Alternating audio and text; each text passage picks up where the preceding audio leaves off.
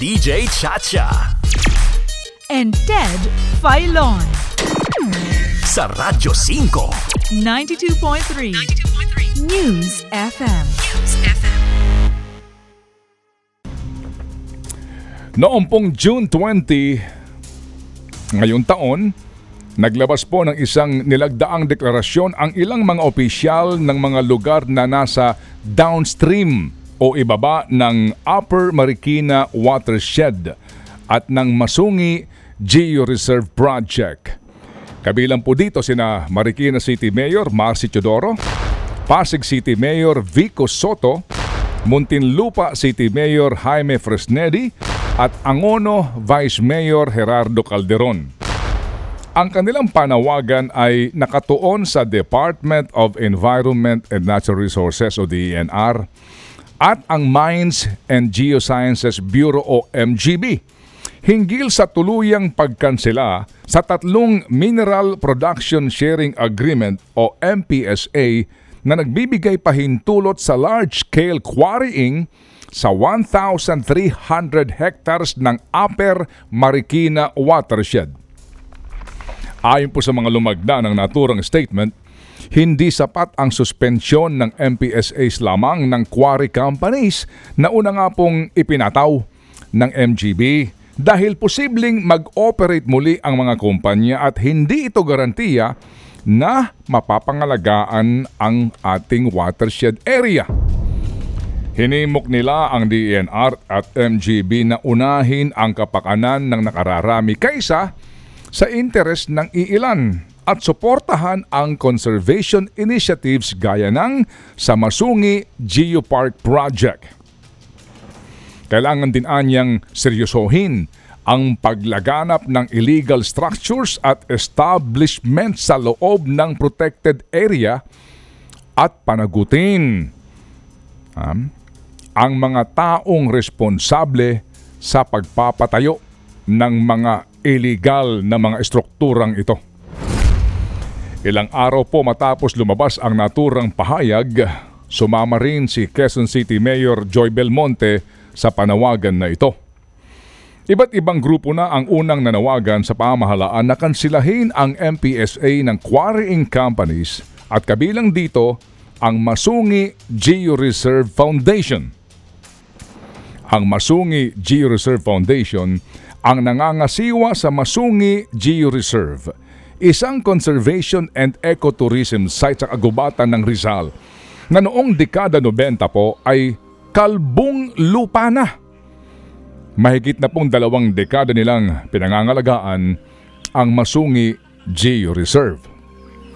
Ang Masungi Geo Reserve ay parte ng Upper Marikina River Basin Protected Landscape o mas kilala bilang Upper Marikina Watershed. Ito ay may lawak na 26,126 hectares. Sa pamamagitan po ng proklamasyon ng Pangulo na may numerong 296 noong pong 2011, dalawang taon matapos po ang mapanalantang bagyong Ondoy, idineklara ni dating Pangulong Benigno Aquino III na isang protected area ang Upper Marikina Watershed.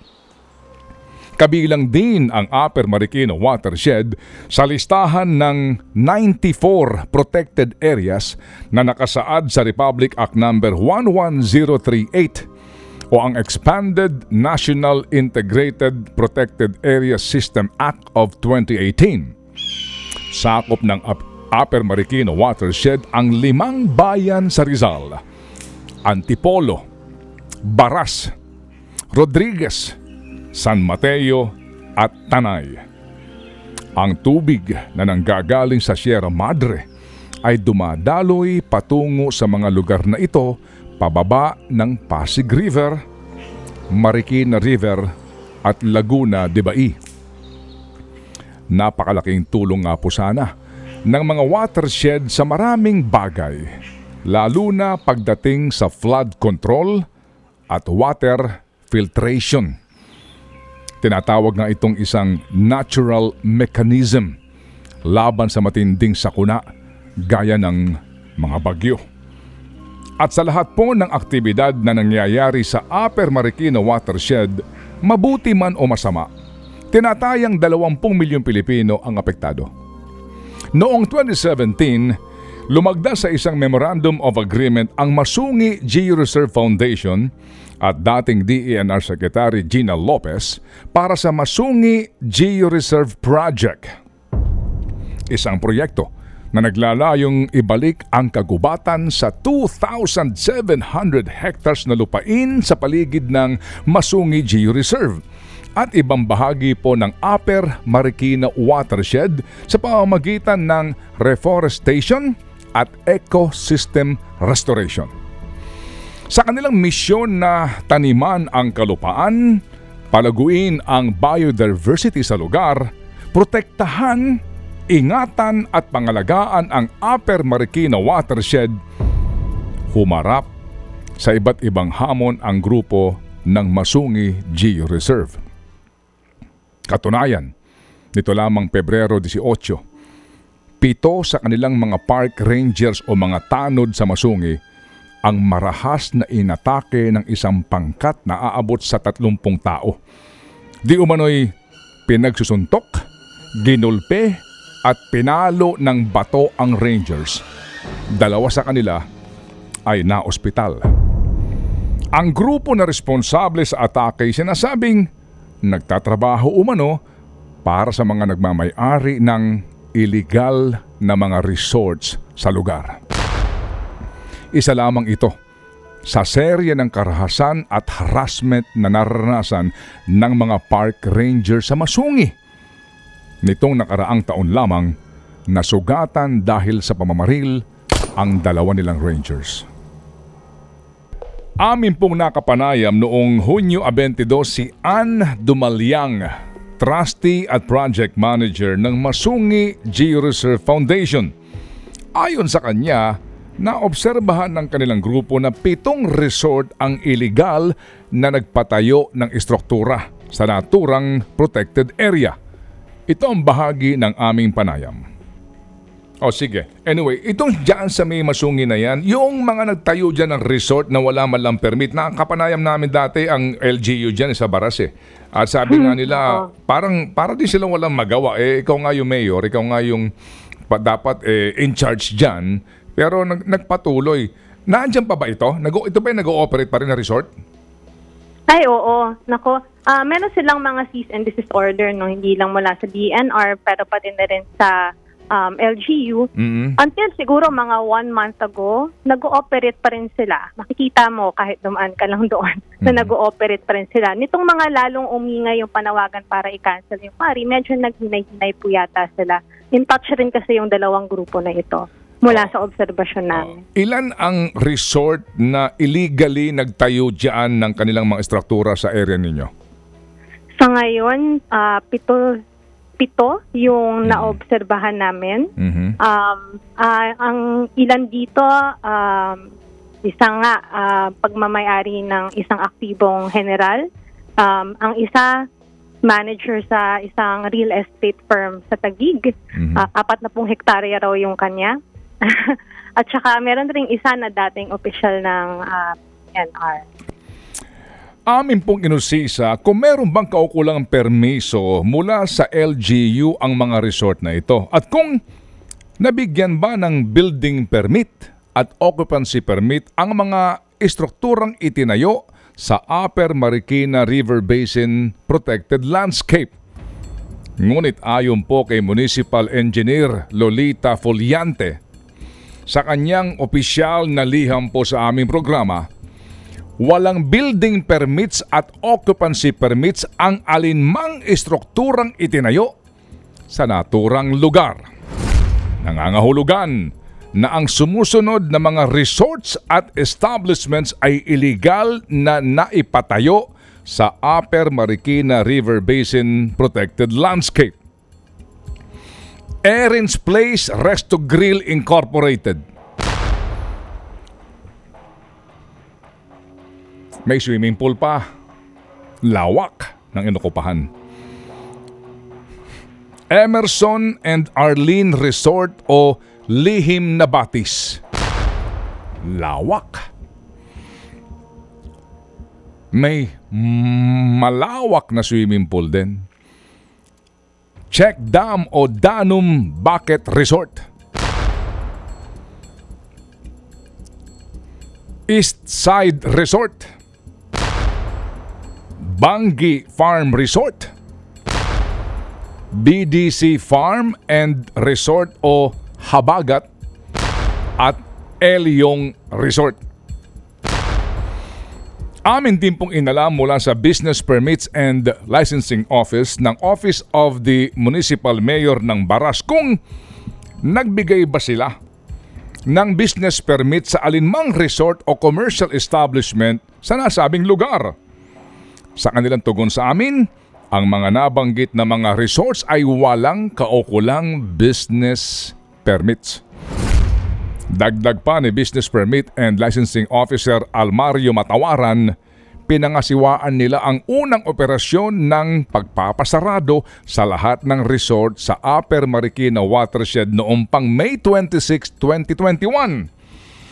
Pero dahil may mga reports umano na may isang resort ang nananatiling bukas, nagsagawa sila ng pangalawang closure operation nito noong June 1, 2022 lamang. May 26, 2021 at June 1, 2022, ginawa umano ang closure operations. Ngunit, makikita po sa social media na nito lamang June 28 at 29 ay tila bukas at patuloy ang operasyon ng ilan sa mga resorts.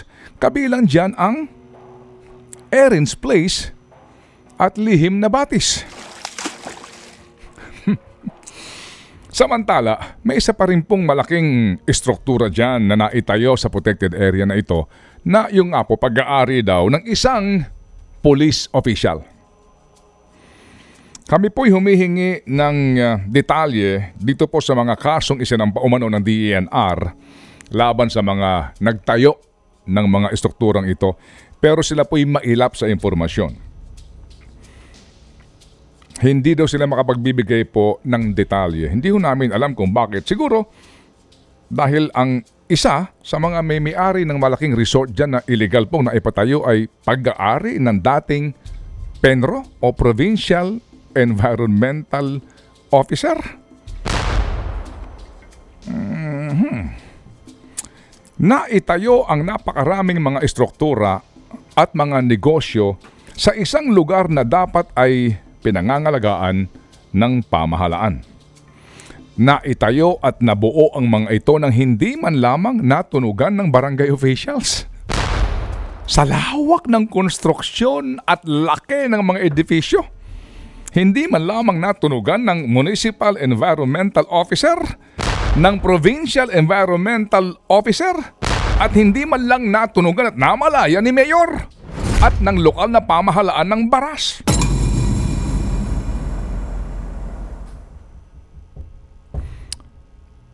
Hindi na po sana lalaki pa ang problemang ito kung simulat sa pool ay hindi ito pinayagan na makapagpatayo ni isang poste. Sapagkat ngayon, naharap po ang gobyerno, partikular ang lokal na pamahalaan ng Baras, ang provincial government ng Rizal, ang DENR at ang DILG sa napakalaking hamon at problema. Dahil po sa ilalim ng mga umiiral na batas, dapat ay gibain nila ang lahat ng istrukturang itinayo sa Upper Marikina River Basin Protected Landscape. Dahil ito'y itinayo sa illegal na pamamaraan. Kung inyo maaalala, may pinagiba ang gobyerno na isang malaking resort sa isla ng Boracay na itayo ang naturang resort ng walang kaukulang building permit, occupancy permit, mayor's permit, business permit, at environment compliance certificate. Ipinapangalandakan ng may-ari ng resort na ito sa Boracay sa aming panayam sa kanya na ika niya, yan ang kalakaran dito. Itayo mo muna, tsaka ka bibigyan ng permit. Laking pagsisisi po ng may-ari dahil sa panahon ni Pangulong Rodrigo Duterte, in all fairness, ipinatupad ang full demolition sa kanyang resort. Kaya po nagmistulang aral sa naturang lugar para sa lahat ng mga negosyanteng hindi nasunod sa batas. Walang nakapigil na anumang hukuman sa pagpapatupad ng batas. Ganon din ho ba ang kaisipan ng mga resort owners at naghahari-harian sa Upper Marikina Watershed? Build now, apply permit later? Bagamat ang problemang ito'y minana po lamang ngayon ng Marcos administration, dito ho naman sila masusubukan. Kung gaano kaseryoso ang pamahalaan ni Marcos Jr. sa pangangalaga ng ating kalikasan at pagpapatupad ng batas at pagsawata sa mga abusado at talipandas sa Upper Marikina Watershed. Magawa kaya nila ito? Pag-isipan nyo. Think about it. Ted Filon at DJ Chacha. Ngayon, nasa Radyo 5, 92.3 News FM. Monday to Friday, 6 to 10 a.m.